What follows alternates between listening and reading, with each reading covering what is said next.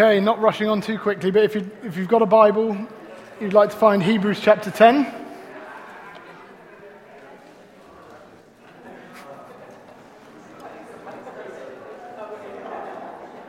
Hebrews chapter 10, I'm going to read from verse 26 to the end of the chapter. If you haven't got a Bible, the words should appear behind me on the screen. You can follow along there. Hebrews chapter 10, verse 26. If we deliberately keep on sinning after we've received the knowledge of the truth, no sacrifice for sins is left but only a fearful expectation of judgment and of raging fire that will consume the enemies of God. Anyone who rejected the law of Moses died without mercy on the testimony of two or three witnesses. How much more severely do you think someone deserves to be punished who has trampled the Son of God underfoot, who has treated as an unholy thing the blood of the covenant that sanctified them, and who has insulted the Spirit of grace? But we know him who said, It's mine to avenge, I will repay. And again, the Lord will judge his people. It's a dreadful thing to fall into the hands of the living God. Remember those earlier days after you'd received the light, when you endured in a great conflict full of suffering.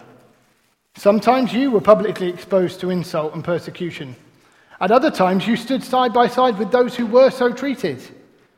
You suffered along with those in prison and joyfully accepted the con- com- confiscation of your property because you knew that you yourselves had better and lasting possessions. So do not throw away your confidence, it will be richly rewarded. You need to persevere so that when you have done the will of God, you will receive what he has promised. For in just a little while, he who is coming will come and will not delay. And but my righteous one will live by faith, and I take no pleasure in the one who shrinks back. But we do not belong to those who shrink back and are destroyed, but to those who have faith and are saved. We've been looking through Hebrews chapter 10 for a few weeks since we returned uh, to the letter to the Hebrews. This wonderful point of the, uh, the writer's uh, argument that he's built up. The law is only a shadow of the good things that are coming. The law, everything that they'd had the, through the Old Testament, and Moses had been given the law, and they'd received the sacrificial system, that everything about it, all of it, it's only a shadow of the good things that were coming. And the reality is, the good things have come. Jesus has come. Jesus has come, and that which was pointing towards him now it's all focused on Jesus, it's all about Him. The law was only pointing the way, and we've seen this wonderful sense as he's built, up, built this up through chapter 10. Jesus has come, and with one sacrifice, once and for all, he's made a way. We've seen the wonderful positive truth of that, particularly as we look at chapter 10, verse 10.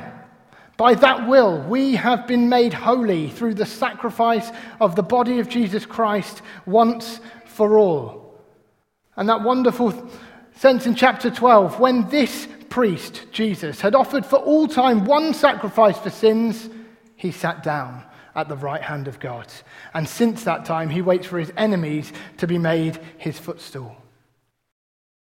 Been building up this argument. What treasure? What a wonderful salvation. What wonderful truth. Jesus has come. The fulfillment of everything that was pointing the way. One sacrifice, once for all, he's made a way.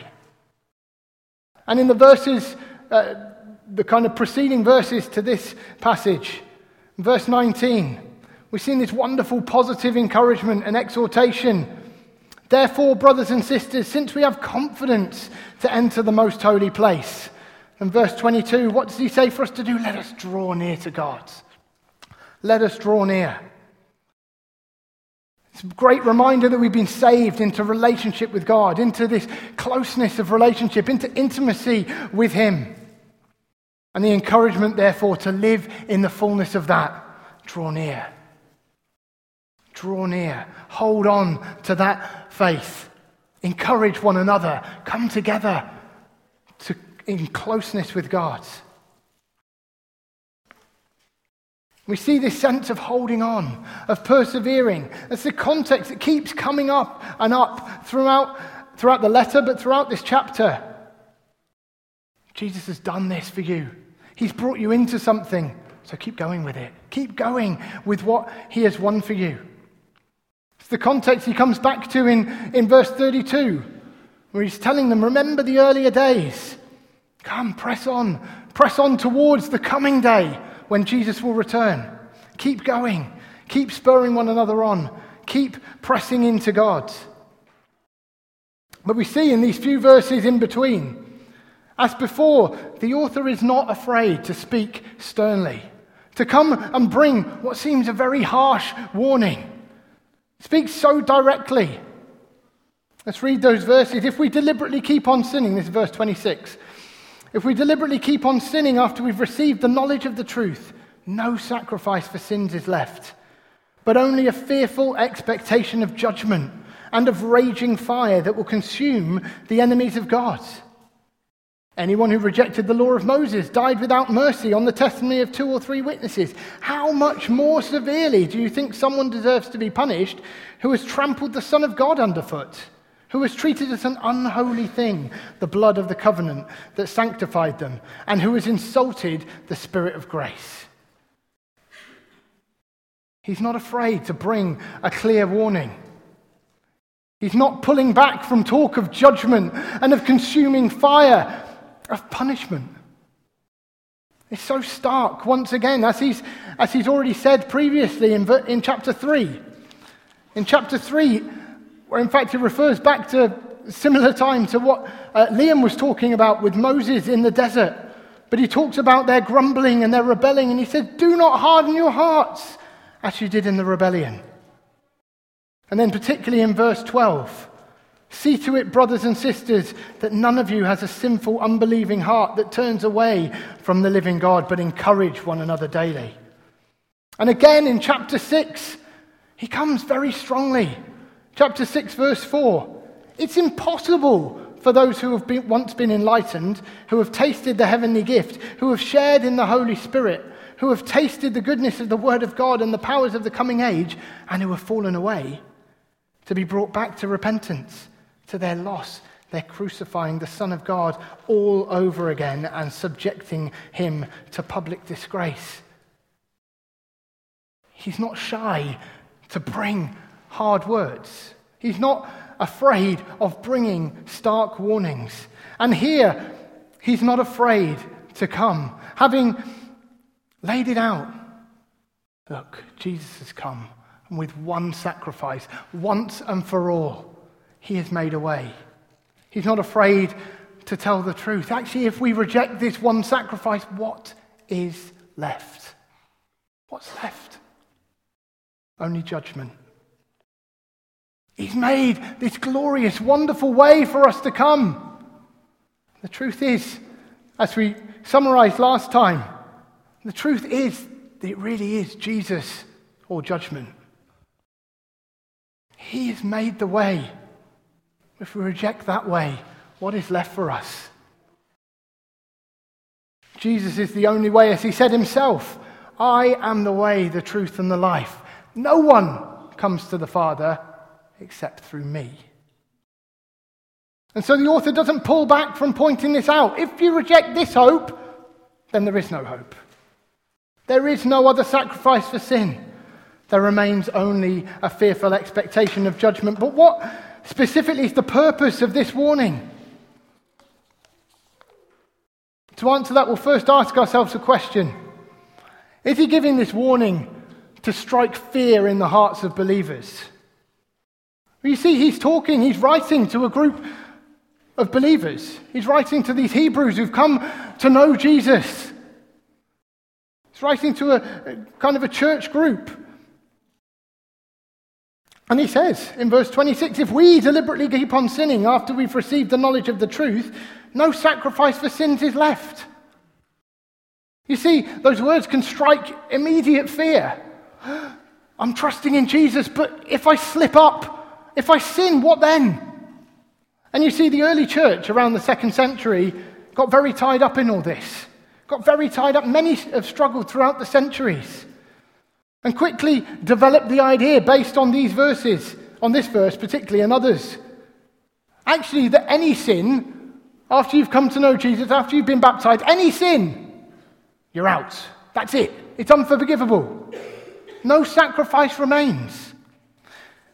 It's almost like being brought to the start line of a race in the Olympics. We're in. We get to run. And we line up on the blocks. On your marks. Get set. You've gone before the gun. So, therefore, there's two guns. And it's ominous. It was you. You slipped up. You went early. You're out. That's it. Is that what he's saying? Is that what he's saying? You've been brought in, but now you have to toe the line exactly. You need to follow all the rules. You're standing on some kind of tightrope. If I keep moving in on the tightrope, but I know it, any step to the side and I've fallen, I've gone. Is that what he's talking about? You see, the, the second century Christians soon realized we all still do sin. We're trying not to, and we're trying to go, with, go after God, but sin is still here. So they made a concession. They said, one sin is allowed. One sin? It's almost like the old false start rule in the race. It's okay if you go early once, you're all right, but then you've got to be really, really careful. But is this what the author's talking about? Faithful believers trying to follow God, but any little slip and you're out. You see, the author's very, very clear. He emphasizes the seriousness of sin, he emphasizes the ugliness of sin, but he's not making the case to put everyone in some kind of paranoid state. Any little slip up I'm trying to follow you, Jesus, but I know that any little slip up and I'll be out. No. Let's see what he's actually saying. Even this phrase, if we deliberately keep on sinning, in that phrase, you get this real sense of a willful continuation in sin, a, a going on of, it's almost as if the gospel has had no effect. It's not done anything. We're just carrying on the way we always were. And if you take it in the context of what he's saying. Look at the other descriptions he gives. We deliberately go on, we're continuing as we are. And then in verse 27, what does he say? These people are enemies of God. If we go on like this, it's trampling the Son of God underfoot. And then tellingly, also in verse 29, treating as an unholy thing the blood of the covenant that sanctified them. In that phrase, there's a sense almost of it's like receiving a gift and then looking at the gift and saying, it's not really that great, is it? Treating it as an unholy thing, treating it as a, it's common and ordinary. The blood of Jesus. The blood of Jesus. Treating as an unholy thing. It's like seeing the gift, understanding, hearing the truth of the gift of God, and saying, Well, Jesus didn't do that much, did he? It's not really that great. Wow. And finally, insulting the Spirit of grace. There's this picture built up of a person unchanged by the gospel of God.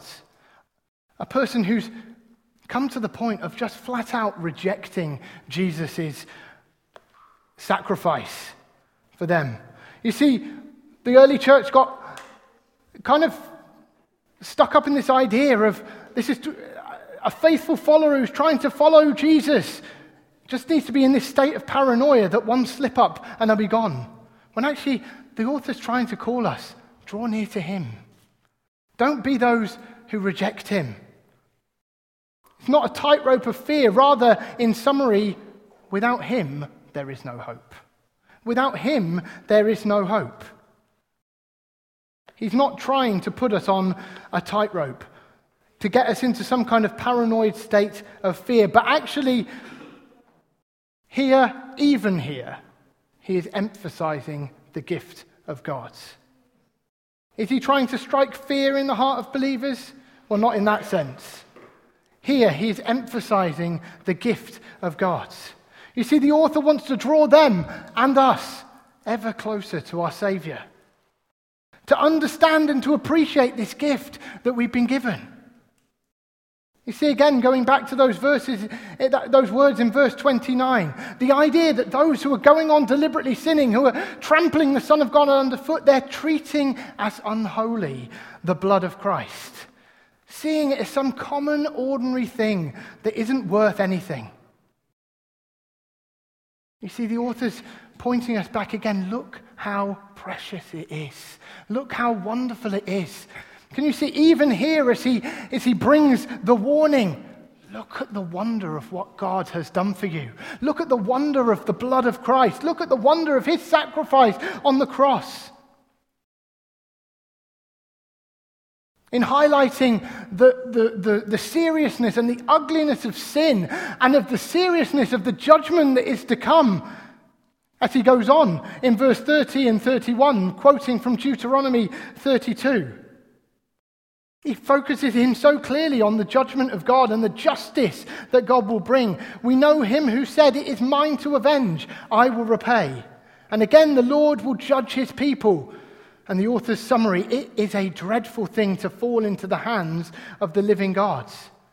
Even in bringing this, look what he's doing. He's not shying away from the wrath of God, he's not shying away from God's righteous judgment, God's hatred of sin. He's so clear, so firm about this seriousness. But you see here the warning reinforces the encouragement. Look what Jesus has done for you. Look at the value of what Jesus has done. Do we understand? Do we appreciate the wonder of the are we in wonder and awe at the blood of Christ?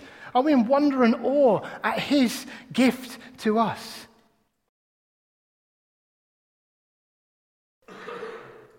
The author's calling us to wonder at it.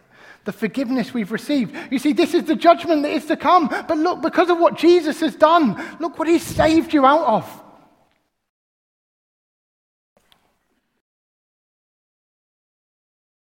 He's calling us to draw ever nearer in wonder. You see, rather than the reaction being, I'm on a tightrope, I mustn't slip, I mustn't slip, I mustn't slip, the author's calling us to a place of adoration. Wow, look at this gift. How could I ever turn from this wonderful grace? How could I ever come to a place of seeing my Savior as, well, it's not really that much, is it? How could I ever bring myself to that position? I want to come closer to my Heavenly Father, come closer to my wonderful Savior. He's calling for an adoration that cries, Wow. And as he does so, he's challenging again our attitude. We've been saved into life with Christ. We've been saved into a journey with Him, an adventure with Him. It's challenging our attitude that can, can treat so easily salvation as some kind of tick box ticket that we put on the shelf and say, that's great, that's sorted, now what's next? I'll choose for myself. We've been brought into new life. We've been brought into a place of changed hearts. He's renewed us. The old has gone, the new has come. And so, almost the exhortation here shows Actually, if we are in Christ, we can read with the, with the author and look at it and go, of course, of course. If we were ever, if we were going, we're saying, I've been saved, I've been transformed by the grace of God, and yet actually I don't really care about it, and I'm going off to do my own thing. How could we ever get ourselves in that place? And so he calls us, keep focusing on him. Keep focusing on him and never lose the wonder of what he has done. And you see also an exhortation Actually, if you haven't come to know Him, if you haven't come to this place of forgiveness, come to this place of saying, I was going my own way, but no, I know it's Jesus is the only way, then come to Him. Come to Him. Don't ever get yourself to the place. Don't let yourself drift to the place where, as He said in chapter 3, hard hearts that won't turn. Do not harden your hearts like they did in the rebellion but come to Him. You see, in a sense, the warning is not so much I could commit a sin and lose my salvation. I'm in panic, I'm in paranoia, but actually, I could hear the truth and I could seemingly be a part of everything that's going on and yet, and yet never have truly received what He is giving. But again, even in that place, the call is more as Mark brought earlier, why are you looking for the living among the dead? Come and look for him here. Come and find him here. He's calling you. Come to Jesus. Come to Christ. Come and repent. Come and come draw near to him and find actually there is a great salvation. Hear the author's call. You see, the warning, as previous warnings through Hebrews, serves to drive us all to come back to Him, to come closer to Him, to fix our eyes on Him. Not to think fearfully, but to think in wonder look at what my Savior has done.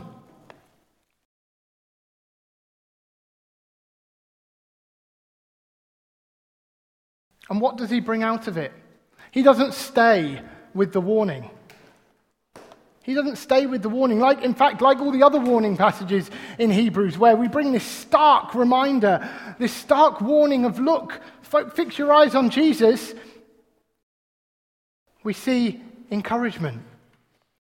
And encouragement here, particularly to keep going, to persevere, to hold fast to what Jesus has won, to hold fast to our Savior, to live out the salvation that He's won for us.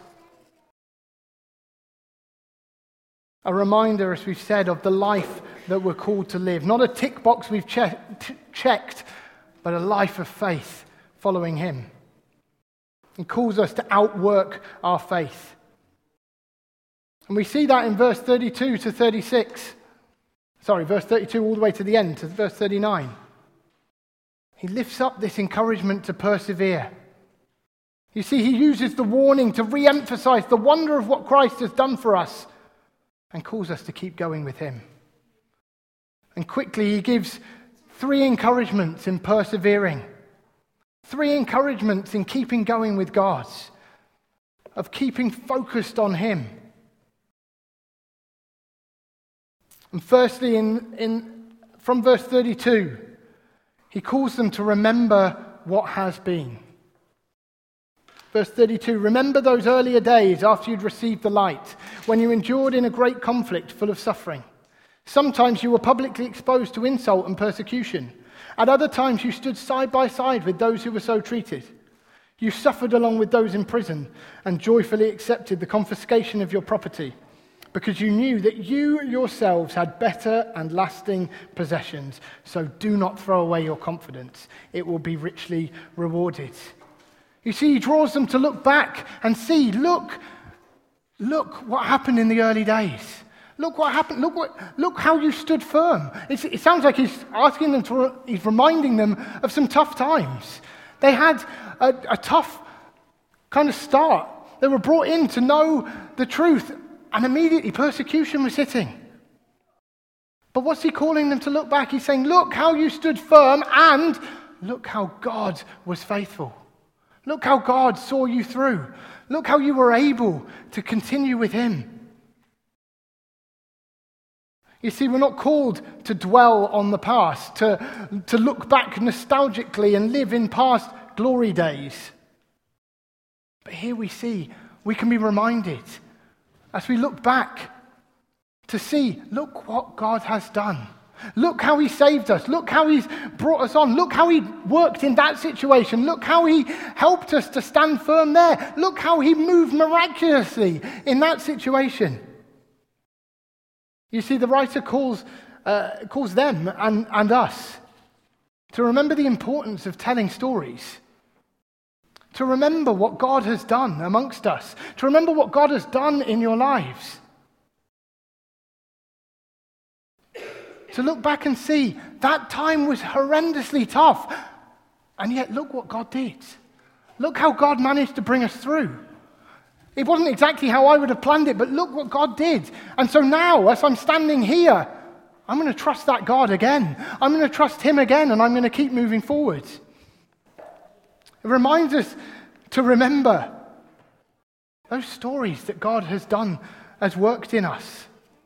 As a church, we can remember right back to how this building came, about, came to be, of how God provided miraculously we can look back to, to stories of healing, million, millions, lots of stories of healing, of God breaking in in power in situations where, well, we can look back through history to millions of stories. Anyway, to loads of situations where God broke in miraculously. We can look back individually to different situations where I didn't know what was going to happen. I didn't know what was going to come in this place. And then God broke in. Or God led me through. It's not that He changed everything in some amazing way, but He saw me through. I came through, I don't know how I came through that, but God brought me through. The author says, persevere. You've seen how God is faithful. He'll continue to be faithful. Keep going with Him. Secondly, having told them to remember what has been, He encourages them to see what is coming. Verse 36. You need to persevere so that when you have done the will of God, you will receive what he has promised. For in just a little while, he who is coming will come and will not delay. And, but my righteous one will live by faith, and I take no pleasure in the one who shrinks back. See, the author calls for the readers and for us to continue persevering in faith because look what's coming. Look what's coming. He is coming back. Jesus is coming back. The end will come and it will be glorious. It will be incredible. Jesus is coming back. And when he comes back, he will come in glory. And for those who persevere, those who are his, those who are saved and carry on, we will be with him. Ultimately, that's the reality that we're heading towards. We will be with him forever. So he calls them, Be those who persevere to the end.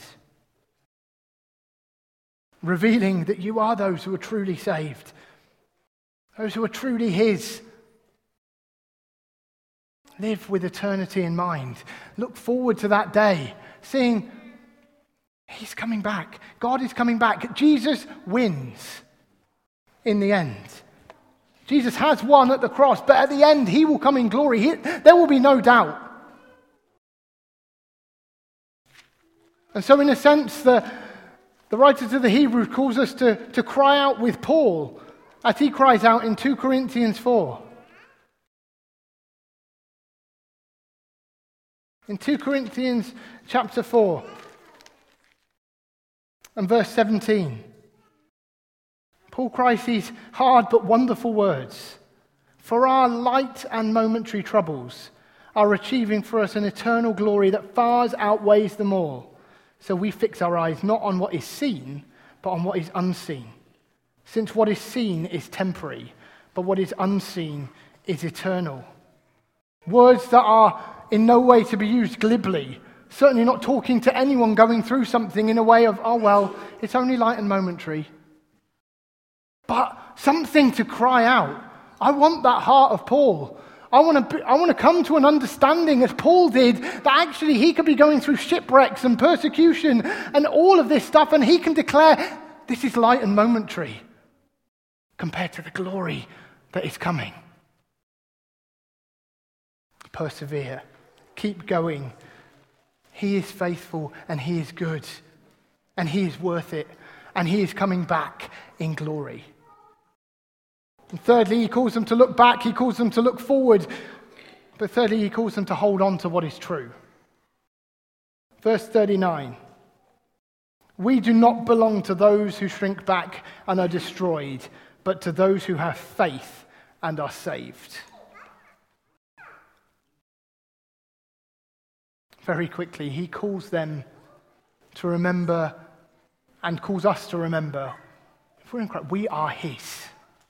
If we are in Christ, we are his. He has won us. He has paid for us. He has forgiven us. He has rescued us. And so we can declare we are not those who shrink back. Let's not be those who shrink back, but we are those who have faith in Him who has won us.